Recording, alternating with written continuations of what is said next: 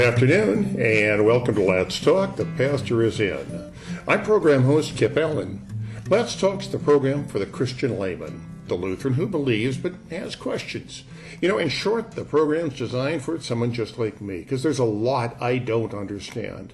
Not necessarily soul shaking, it might just be something that's been bothering me for a while. Rather than getting into a deep theological discussion, I find that a casual front porch style talk with the pastor is often the best way to understanding. That's what this program is all about. Today's guest is Lance O'Donnell of St. Paul Lutheran Church in Oconomowoc, Wisconsin. I have my questions, and I'm sure you have yours. I'm afraid our phone system is down, but we can still hear you by email, and so you can email us at any time to let's talk at kfuo.org. Lance, welcome to the program. Great to be with you. Thank you for having me. Ah, not a problem at all. You know, uh, we had a program, uh, one of our programs that we air here at uh, KFUO is called Wrestling with the Basics. And one of the guest pastors on that, Pastor Mark Clark, uh, made a very interesting observation. He said if the year 2020 was a book in the Bible, it would be Lamentations. That's funny because so, I've been I've been listening to Jeremiah uh, ah. the author of Lamentations. Yeah, I understand. and um, also reminds me a little bit back in uh, dating myself back at Woodstock. Uh, the weather was terrible, conditions were horrible there, and one of the organizers, a fellow who went by the name of Wavy Gravy, said, "There's always a bit of heaven in a disaster area." and were you actually at Woodstock? You know, I missed that one, darn it. I had a couple of my friends had gone. I had to work that, that week. I, I planned on going, but unfortunately, I couldn't get off work. Oh, darn them. but, uh, but you know, the, the point is, and, is that there's a lot of joy and happiness and things that are going on that we just don't really emphasize enough because of the horrible situation. Now, Lance, I, I want you to bear with me here because I'm going yeah. to give you a rather lengthy in, in introduction here. Uh, back in the late 70s, I lived in Mobile, Alabama. And uh, one of the things I learned down there was that uh, Mobile was actually the capital of French, uh, of French Louisiana, and that Mardi Gras started in Mobile, not New Orleans, and it continues to this day. And believe me, I've been to Mardi Gras down there. It's I, I can't describe it. Just unmitigated joy for about a week. But sure. uh, the the lesson I want I wanted to bring up to that was that during the Civil War, Mardi Gras was suspended in Mobile, obviously because of the wartime. And after the war, well, Mobile was not in any mood whatsoever to resume it. Their side had lost the war, they were under Union occupation, there were shortages, there was gloom, there was doom, just is not a pleasant time. However, there was a Confederate veteran, guy had returned from the wars, guy by the name of Joe Kane. And when Mardi Gras time rolled around again back in 1866, a year after the war ended, he said to himself, This is no fun. Let's move on. And so what he did was he dressed himself up like an Indian, got blind drunk, went down to Main Street, and shot out the windows in City Hall to announce that the Mardi Gras was starting again. And eh, by golly, it worked. Everybody came out in celebrations resumed. It goes through to this day. And to this day, Mardi Gras is kicked off at Mobile by going down to the Catholic Cemetery where Joe Kane is buried and you dance on his grave to raise Cain to celebrate the beginning of Mardi Gras. No kidding. Yeah, that's true.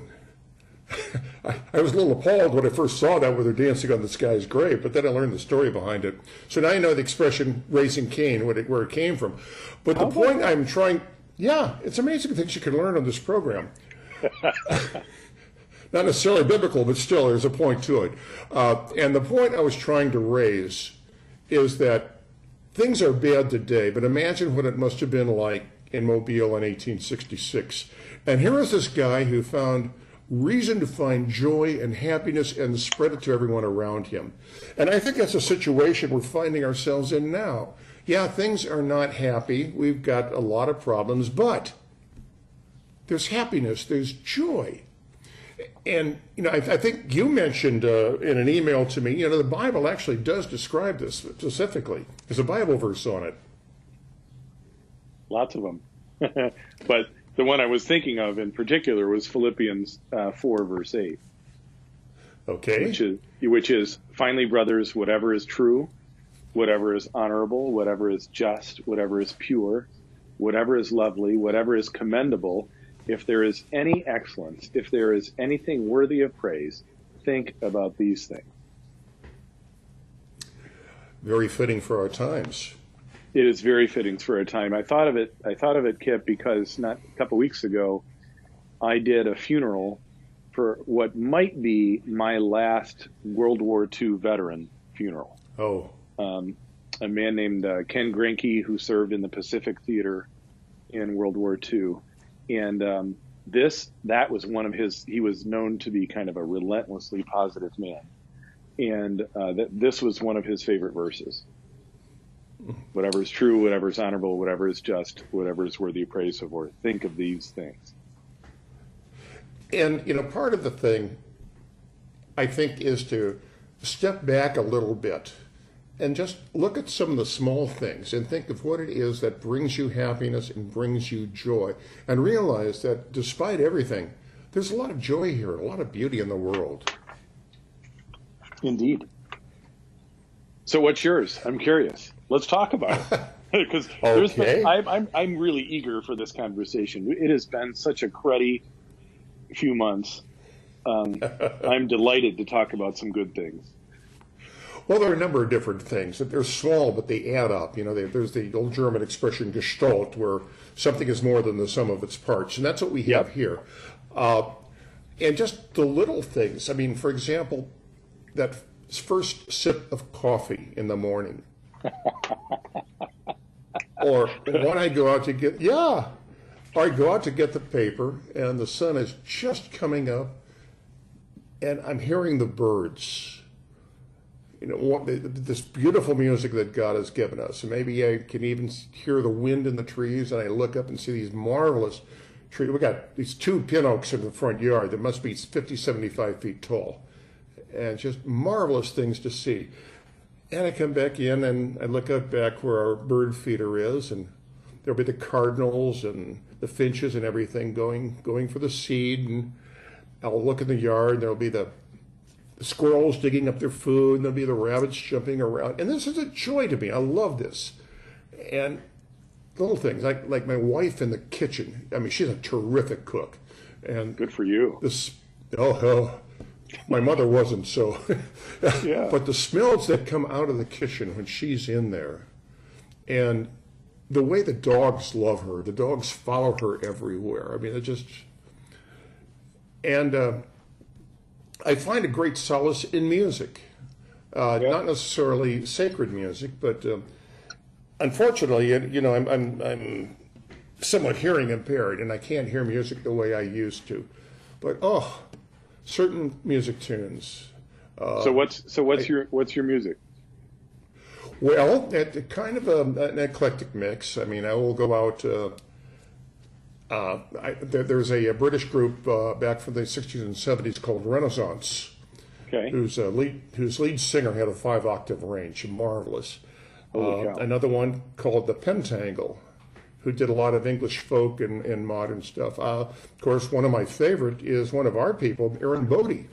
Oh yeah, and Aaron does uh, it, oh lovely voice, and in addition to her sacred music, she's a she does some jazz and uh, piano style music, you know, piano lounge music. It's just wonderful, and her voice is just so soothing, so utterly soothing.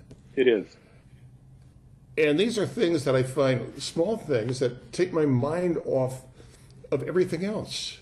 And this is all part of God's joy. I mean, God gave these people this talent. God gave Aaron her voice. God gave the squirrels out there digging in my yard. Of course, I hated them when they went after my corn when I was growing, but that's another story. It's funny, but, Kip, that you mentioned that because th- this is the you know the birds and the stuff. My you know I have four kids. Um, you know the, by the end of the summer they'll be 22, 20, um, 17, and 13. And um, we're getting ready to go up for a little vacation in the southern Upper Peninsula. But you know, we had a mm-hmm. couple of years ago, we did a little camping trip with our little pop-up camper, and the number one memory for the kids is they caught on video some squirrel trying to get into my coffee mug while we were camping, and um, you know, and me, you know, me wave me waving my coffee mug at it, trying to get it off the table, um, and the kids just giggling at how ticked off Dad was about a squirrel getting in his face, you know. and you know, had we been at home, they would have been in front of the television or front of video games, but instead, you know, we're out listening to the birds. Um, watching squir- squirrels be annoying and thinking it's the greatest thing ever. and you know what it really is? Uh, there was a. Gosh, I'm trying to think of uh, which group did it. Did the song? Just got back from Illinois. Look at all the happy creatures dancing on the lawn. And that's I, I always think of that song when I, when I get up in the morning and I look at them. Ah, I think yeah, it was Creed's Clearwater Revival. That was at CC. Yeah, that sounds, that sounds right. It's well, this is one of those. It is one of those things about getting out into nature, going on vacation. You know, what you I hadn't I hadn't thought of this necessarily when we talked about the topic, but when you mentioned the nature, right? When when we get up north, when um, you know, I live in Wisconsin, so up north is for us is anything north of I-94, which is in the south part of the state. for you, we're already way up north. Um, but uh, you know, we, um, you know, we disconnect from our electronic stuff and, and we reconnect uh, to one another and to the creation a little bit. And it's always a great joy for us. Oh, yeah.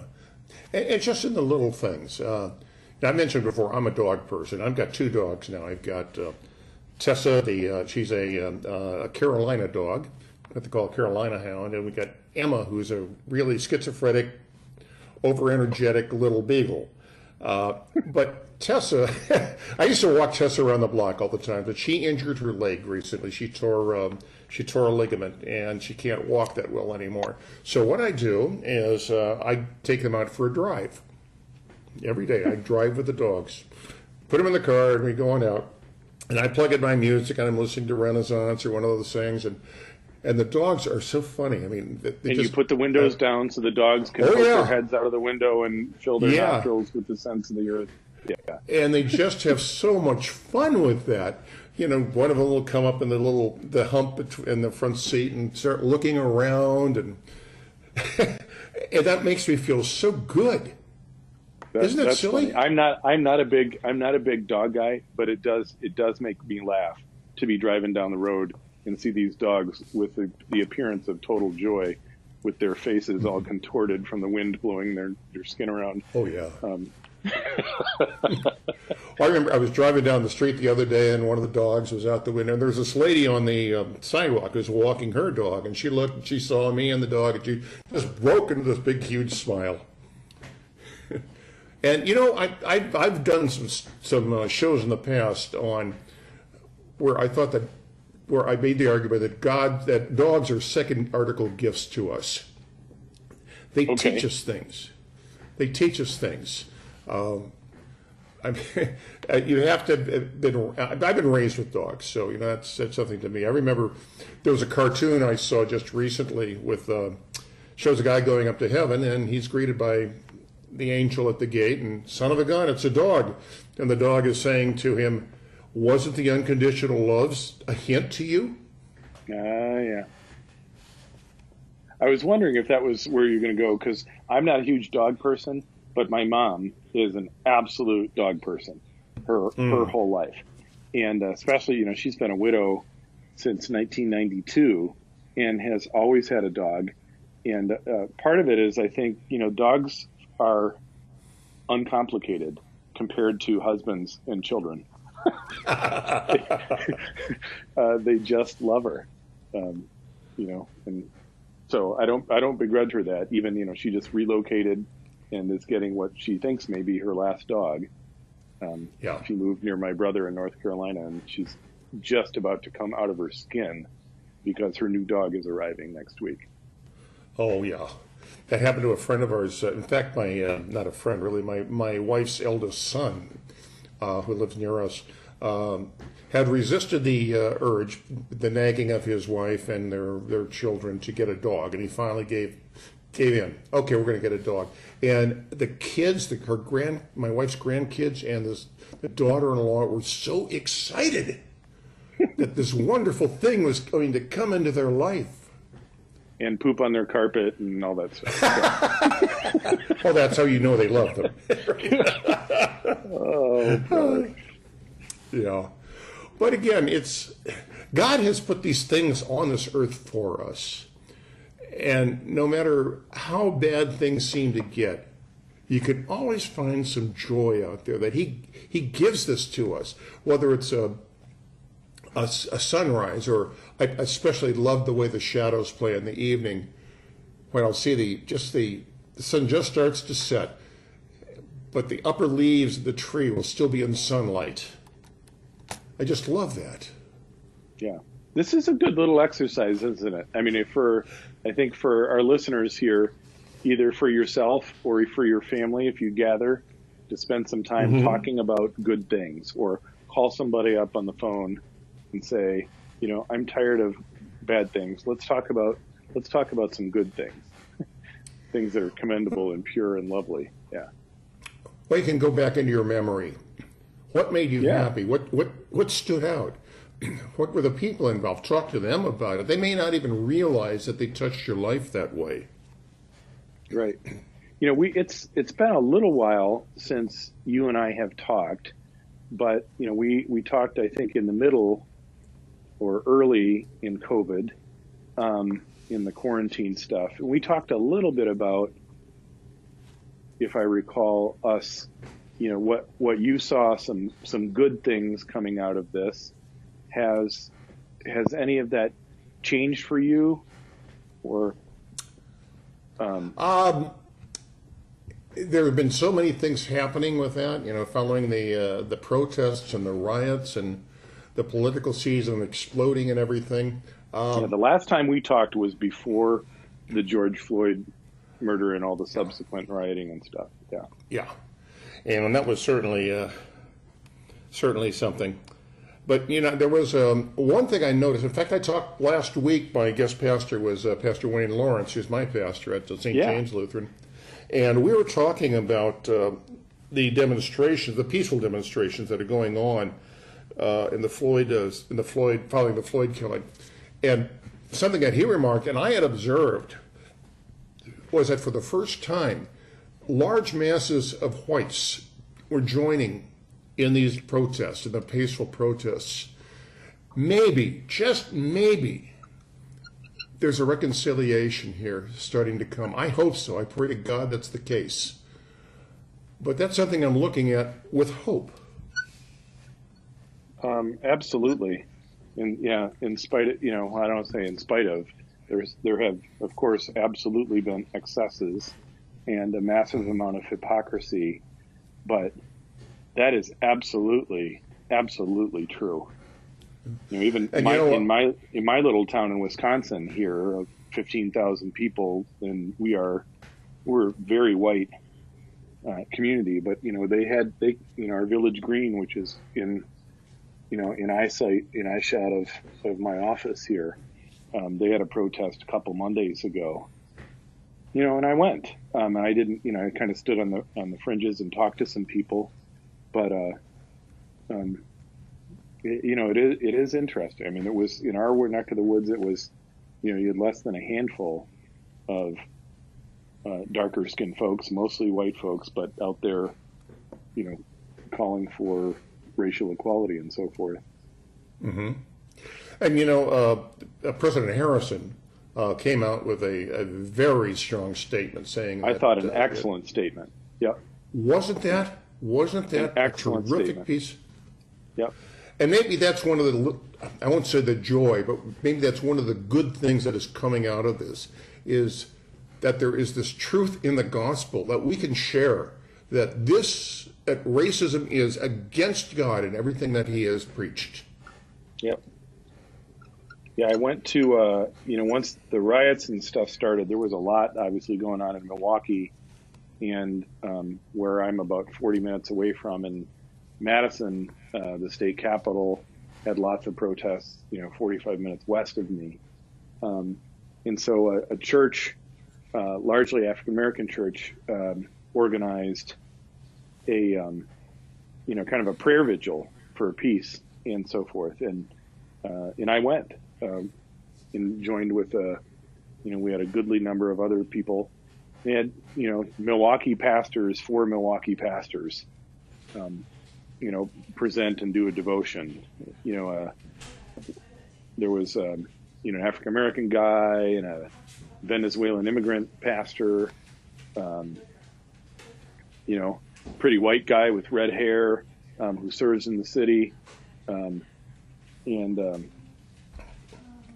it, you know, it was it was good to be it was good to be a part of, and to see some. You know, I man, do I hope that, that is, you know, it is commendable that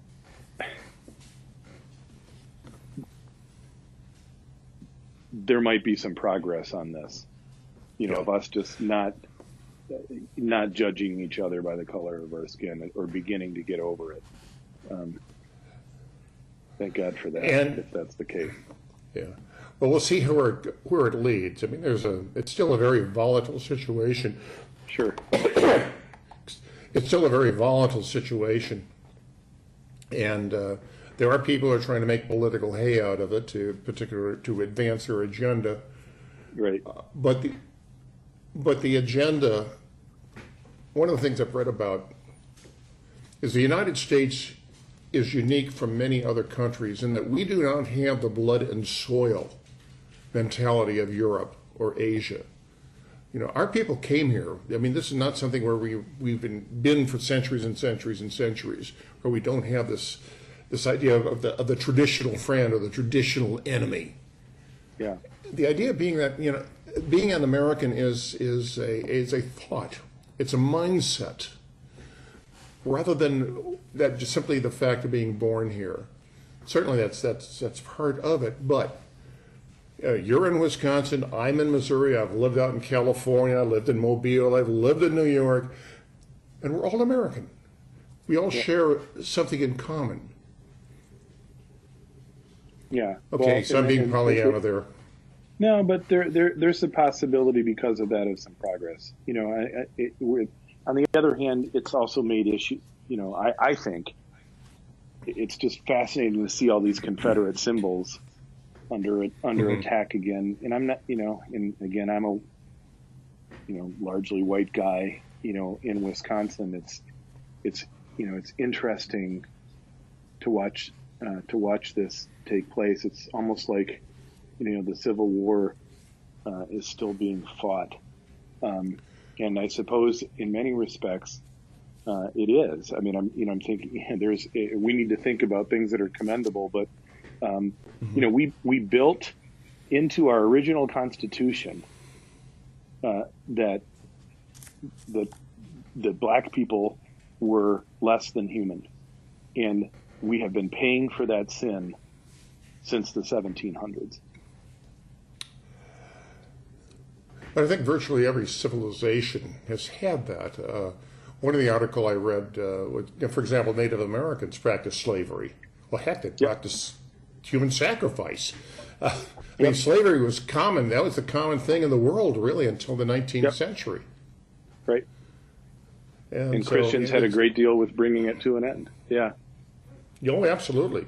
Uh, the early uh, anti-slavery societies in, in the United States were Christian-based. Yep. That uh, It, So we'll it is. You know, they- this th- this is also personal for me. You know, our youngest our youngest is a is an is a Native American. Um, he's a full blooded Mayan, um, whom we adopted when he was an infant from Guatemala, and Mhm. you know, so this is you know for us it's. Um, you know, he's just a little boy you know, he deserves to grow up in a country where he's going to be judged, you know, as Dr. King said, not by the color of his skin, but by the content of his character. And if we make some progress in that regard uh, through all of this, you know, uh, thank God for that. Well, we certainly can hope for that. And as we said, there are unfortunately there are people who are who are using us to advance an agenda. I read, in fact, they've even read a couple of politicians saying specifically that this is an opportunity for them to advance agendas. So let's hope that it that doesn't come to pass. That our people are wise enough to step back and say, "Hey, wait a minute, we're on the same side here. Why are we fighting?" And Stephanie has re, has reminded me we're coming up to the bottom of the hour, so we're going to oh. take a little break, and we got a lot more to talk about.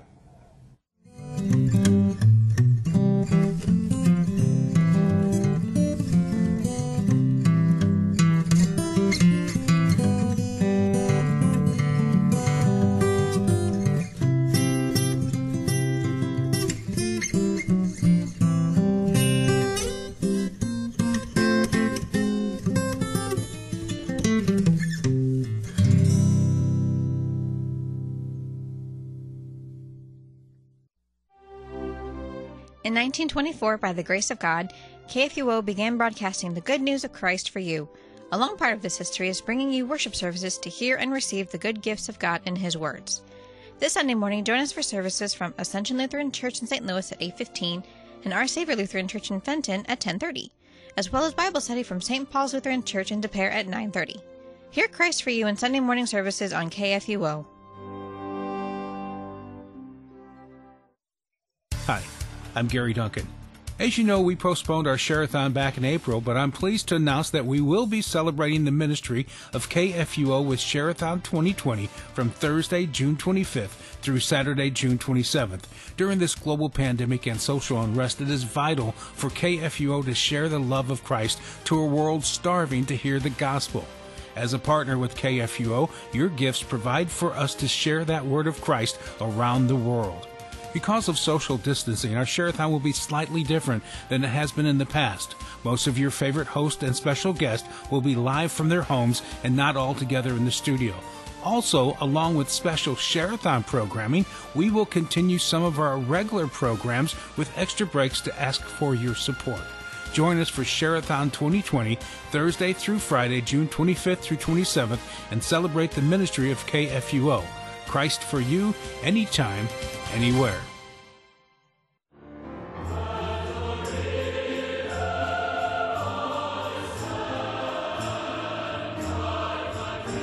Part of music's grace is that it can say and do at the same time. It can say we need help and at the same time help us. It can sing about comfort while comforting us. And when it calls us to hope, it also gives hope. Experience it on the next Sing for Joy. Sundays at noon on KFUO. After over four decades, an ancient puzzle is solved. When the ancient Jewish village of Ein Gedi, dating back from the Byzantine period, was completely destroyed by fire, it's likely none of the survivors ever returned to claim their property. But in the early 70s, when archaeological excavations began on the village site, charred scroll fragments were discovered in a burned out synagogue, considered at the time to be the oldest Hebrew Bible scroll since the Dead Sea Scrolls. In 2015, using specially devised digital imaging software, Israel Antiquities Authority researchers were able to read the burnt scroll fragments for the first time. What they discovered was the first eight verses of the book of Leviticus. Engage with the Bible in an unending journey of discovery. Brought to you by Museum of the Bible.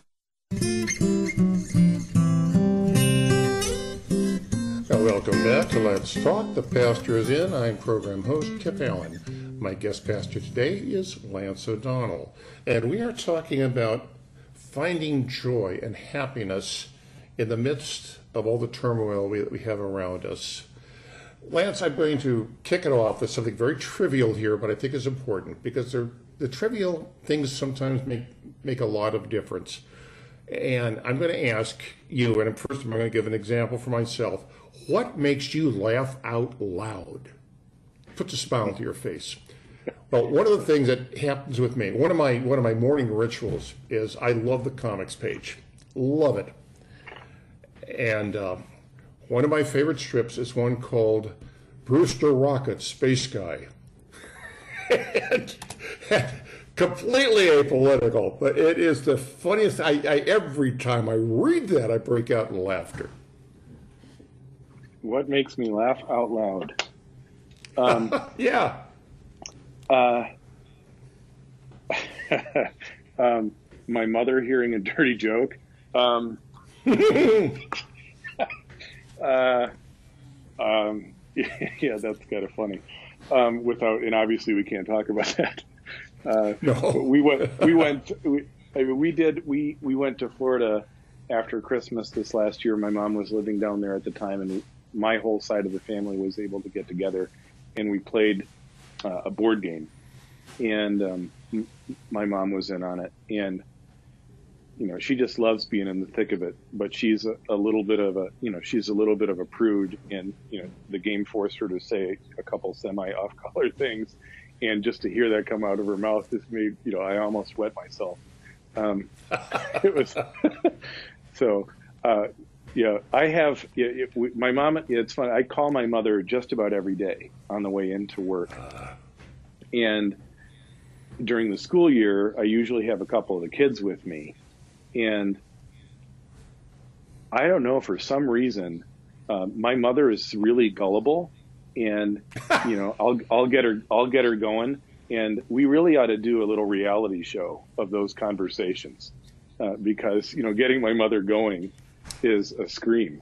Um, so that makes that that uh, you know I don't know here here yeah. Now remember the fourth commandment here. yes, getting my getting my mother going, uh, and we've done. You know, we and my dad did it for years. Um, you know, we get we get we get mom going, and she said she's a really good she's a really good sport about it. Uh, that, so that what a great question. That's kind of funny. Yeah, hearing hearing hearing my hearing my gull, gullible mother run with something makes me laugh out loud for sure.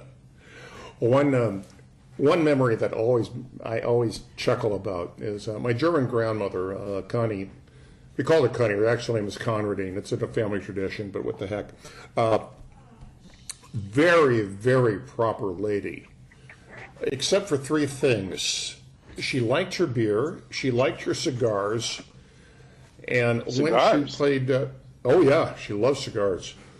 And um, and uh, she loved pinochle. And when she drew a bad hand, this woman let out with a string of profanity in German that would have scalded the ears of a German mess sergeant. Now, it, what was it really funny about this was that in my house growing up, I mean, we couldn't even say "damn" in my house without getting our mouth washed out. But Right. Connie, you could do it in German. but grandma grandma could let fly under the right circumstances. Oh yeah. Uh, you know, the, the German families are largely matriarchal. oh boy. I, uh, the things that she, she, I still remember that. Still laugh every time I think about that. Your your little grandmother spout, spouting off. Yeah. Yeah. Or Well, sometimes yeah, the, those uh, are good. Those are good things to think about. Yeah, they are. I remember my dad. Um, my dad had a very strange sense of humor sometimes. Uh, Yeah, you told me about my- Halloween and how obnoxious he was. Yeah. Oh yeah. well, here's a couple of different ones. For example, when uh, when um, uh, my brother was a, was a little boy, they'd be driving on the country and they'd see a dog, uh, they'd see a cow, and Dad would go quack quack quack. that just really screw up the poor boy's mem- idea of what an animal was. Or uh, again, when when I was young, we were living in this Jewish neighborhood, so I heard the expression "oy vey" a lot. I asked Dad what that meant, and he looked at me with a straight face and said, "Oh, that's French for help." I was 12 years old before I realized that wasn't the case.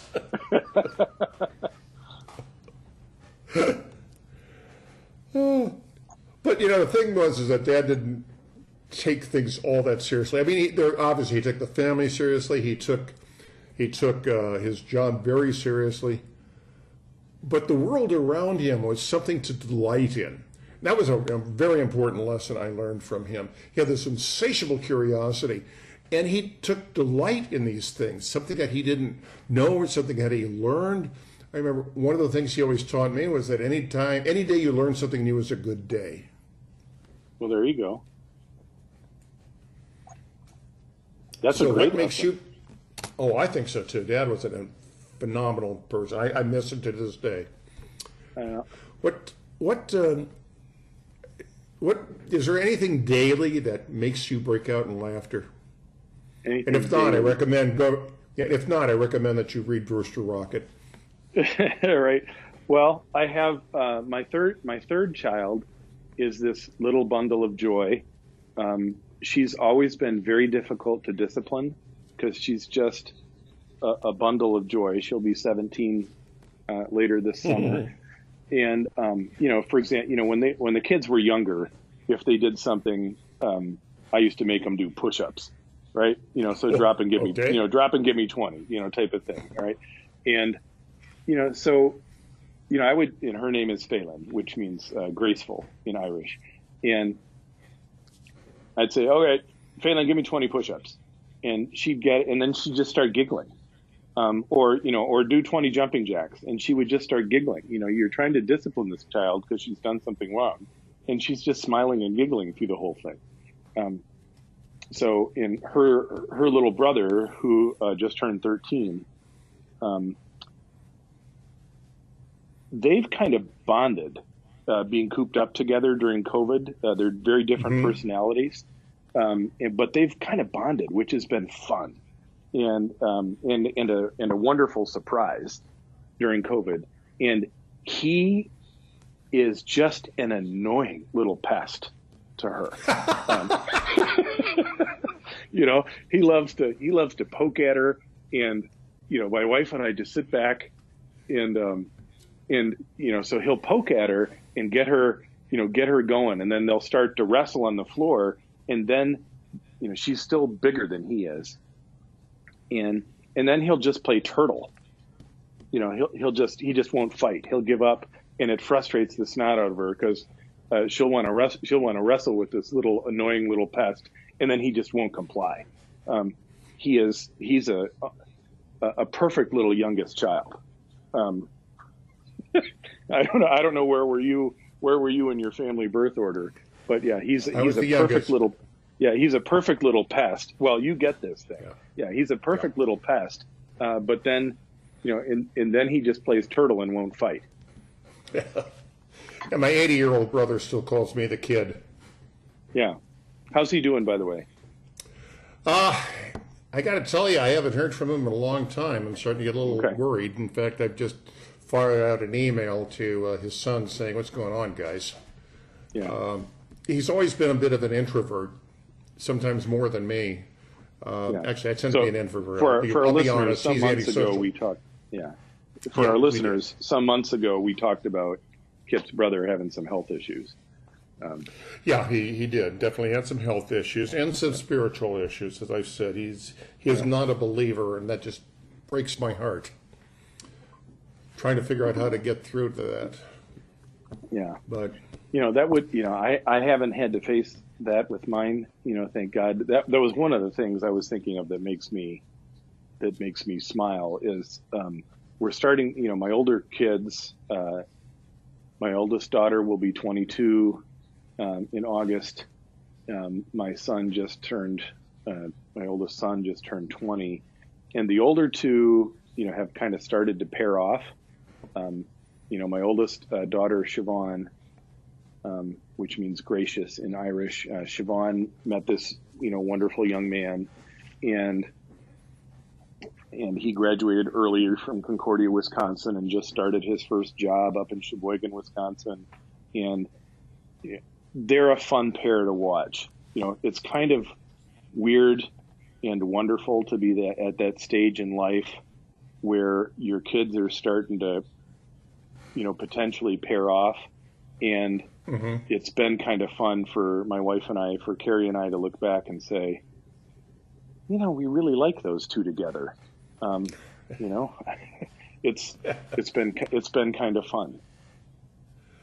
Well, let me let me continue with that uh, thread a little bit, Lance. Uh, I, I mentioned before I've never had children, Yeah, so I don't really know what it's like to be a parent to watch these kids grow up. What has it been for you? What what ha, what has what what has made me happy as a parent? Yeah, what made it? What what did it make you fulfilled? What did it do for you to to bring these lives up? Oh wow, that's a big deep question. Um, well, you know, we we have had, you know, my ma- my, my major life goal was um, to do a little bit better than my parents in terms of the happiness of the, our household. Um, you know, and ours was my my parents. I grew up in a family. My parents were amazing parents. Uh, they weren't great as a married couple, um, and they stayed together, thank God. But they they weren't they weren't often great as a married couple. And so for me, a major life goal was that my children would grow up in a household where it was clear that mom and dad loved and honored each other. And it has been, you know, it's it's an interesting question, especially as the older two have, you know, and my son Aiden now is a you know serious girlfriend, who, um, you know, it's been fun to watch him really just be happy you know, without any drama. Uh, they just, you know, they, they get along. And it's, it has been interesting to watch the older two in particular navigate, you know, early relationship issues and, and to see how, um, with, you know, some trial and error, but to see how the positive relationship between their parents has influenced their their learning and conduct of their own relationships. Um, that has been is becoming a joy for me and for and for my wife. Um, well, this is something you can look on every day and say, "Darn, we did something right." Well, we or or just we didn't totally screw it up. you know, um, but you know that's you know so far you know um, you know again you know we're we're only part of the way through this, but you know that for a lot of pastors' families, there's often you know being a pastor can be hard. Um, you know we mm-hmm. can, you know sometimes carry the cross and um, that you know sometimes family life is challenging um, but I I really haven't I really haven't had so far, you know, kids in spiritual rebellion, um, and I'm well, and again, again, that's so far, and I'm really thankful for that. I it is such a joy uh, to watch everybody sitting together and worship. It's such a joy on vacation that we'll have soon, you know, for me to sit with them. Um, it was a, it was kind of a quiet, albeit annoying joy during the quarantine.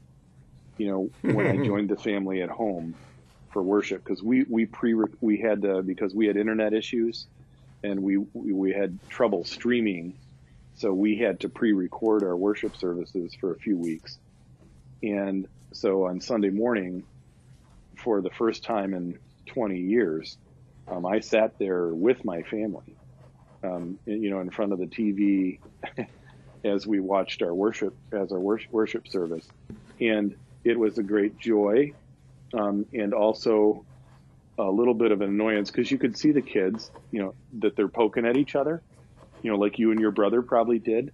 Um, you know, even sitting there on the couch, you know, they can't resist, you know, uh, the smile and the poking and um, you know, even you know, and even when we try to do our family prayers, that's been one of the great things that's come out of COVID is I've been home most nights, uh, which often isn't the case, and so we've been having dinner together, and we start we started we've read through about two thirds now of uh, John Dr. John Kleinig wrote a book called Grace Upon Grace, um, mm. spirituality for today, which is a, a deeper dive uh, than typical devotion books into spirituality. We've been kind of gradually reading through it.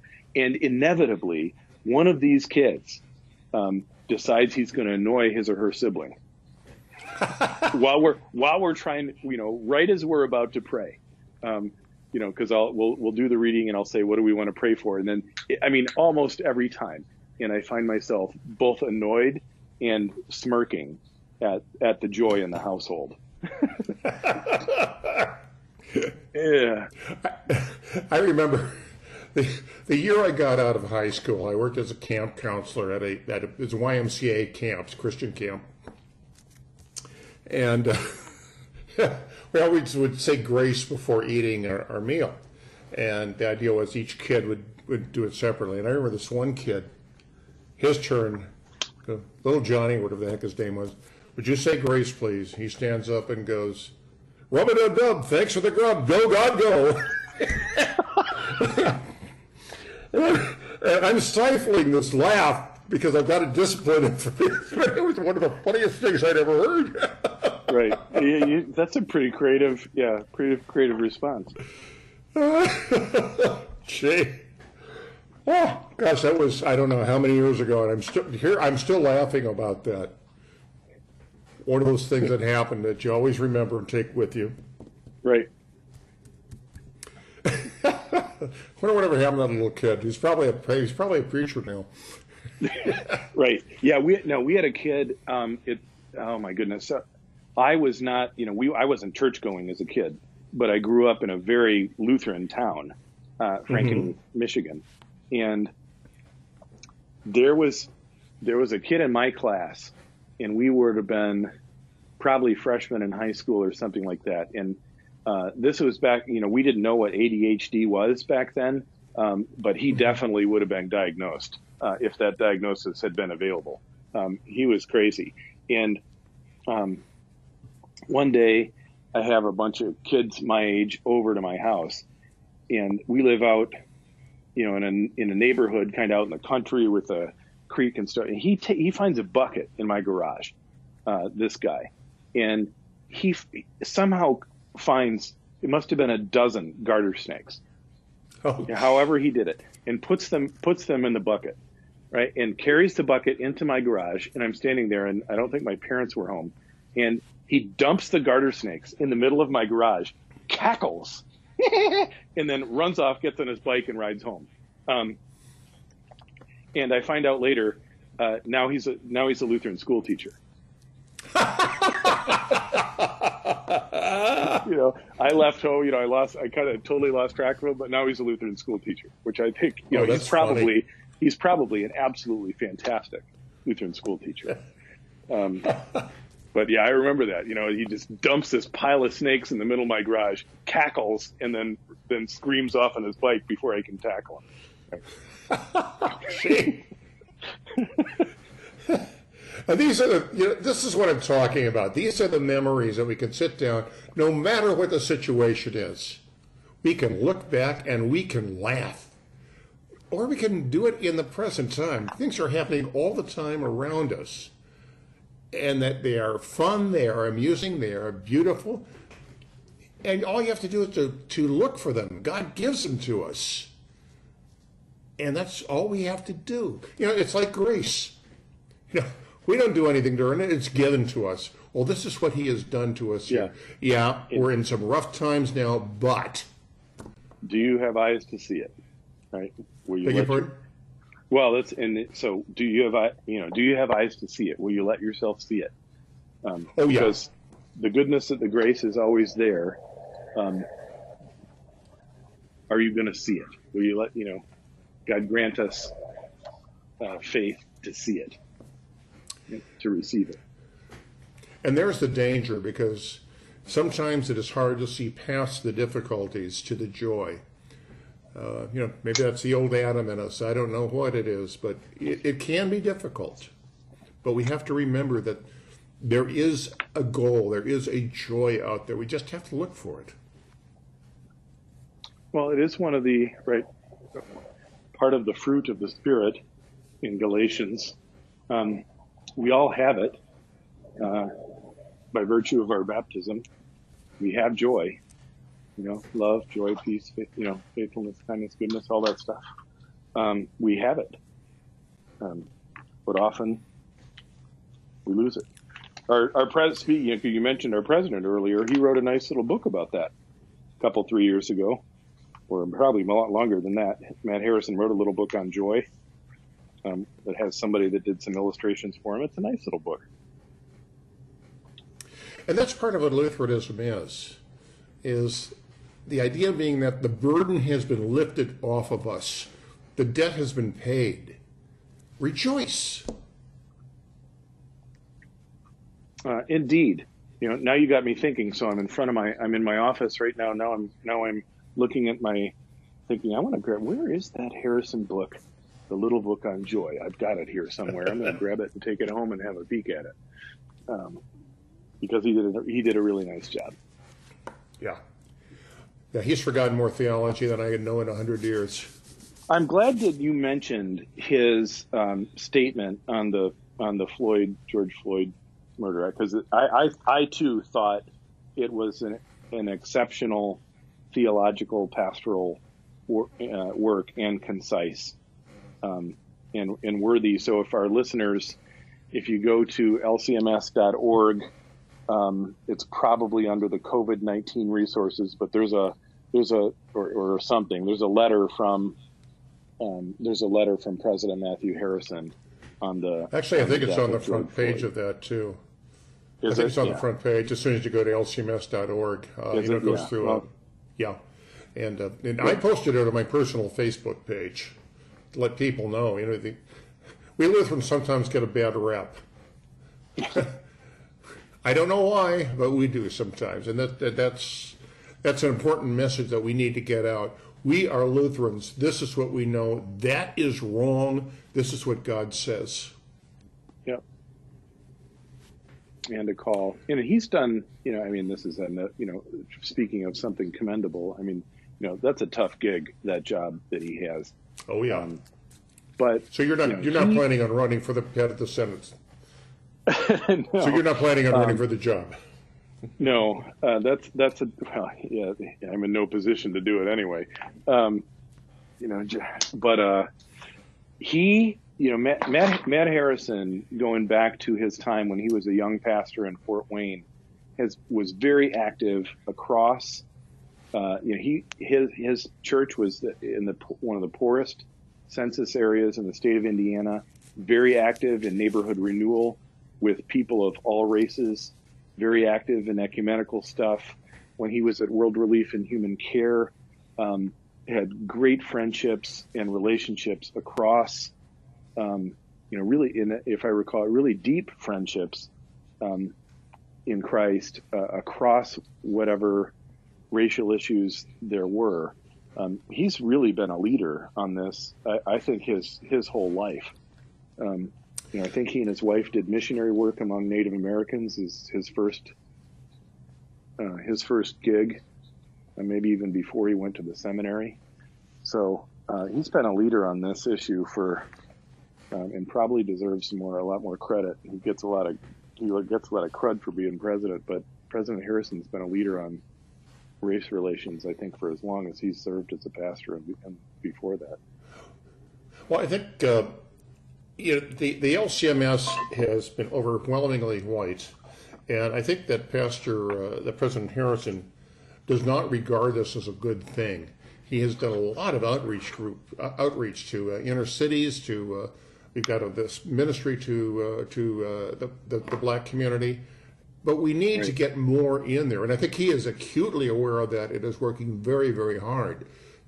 Well, that is that that is certainly out. a prayer for me. I mean, I'm I'm 50 years old. I remember being at the last convention um, and looking out, you know, and, and I'm I guess I'm I'm more attuned to this than I might have been before because we have a, you know, um, we we've got mixed races in our family, um, but you know that that delegation is pretty white, um, and you know my my prayer in my prayer is that part of my prayer is that by the by the time that you know that I hang it up um, and prepare to go meet my maker that our church body is um, there's a there's a lot more color in that crowd when we gather in convention.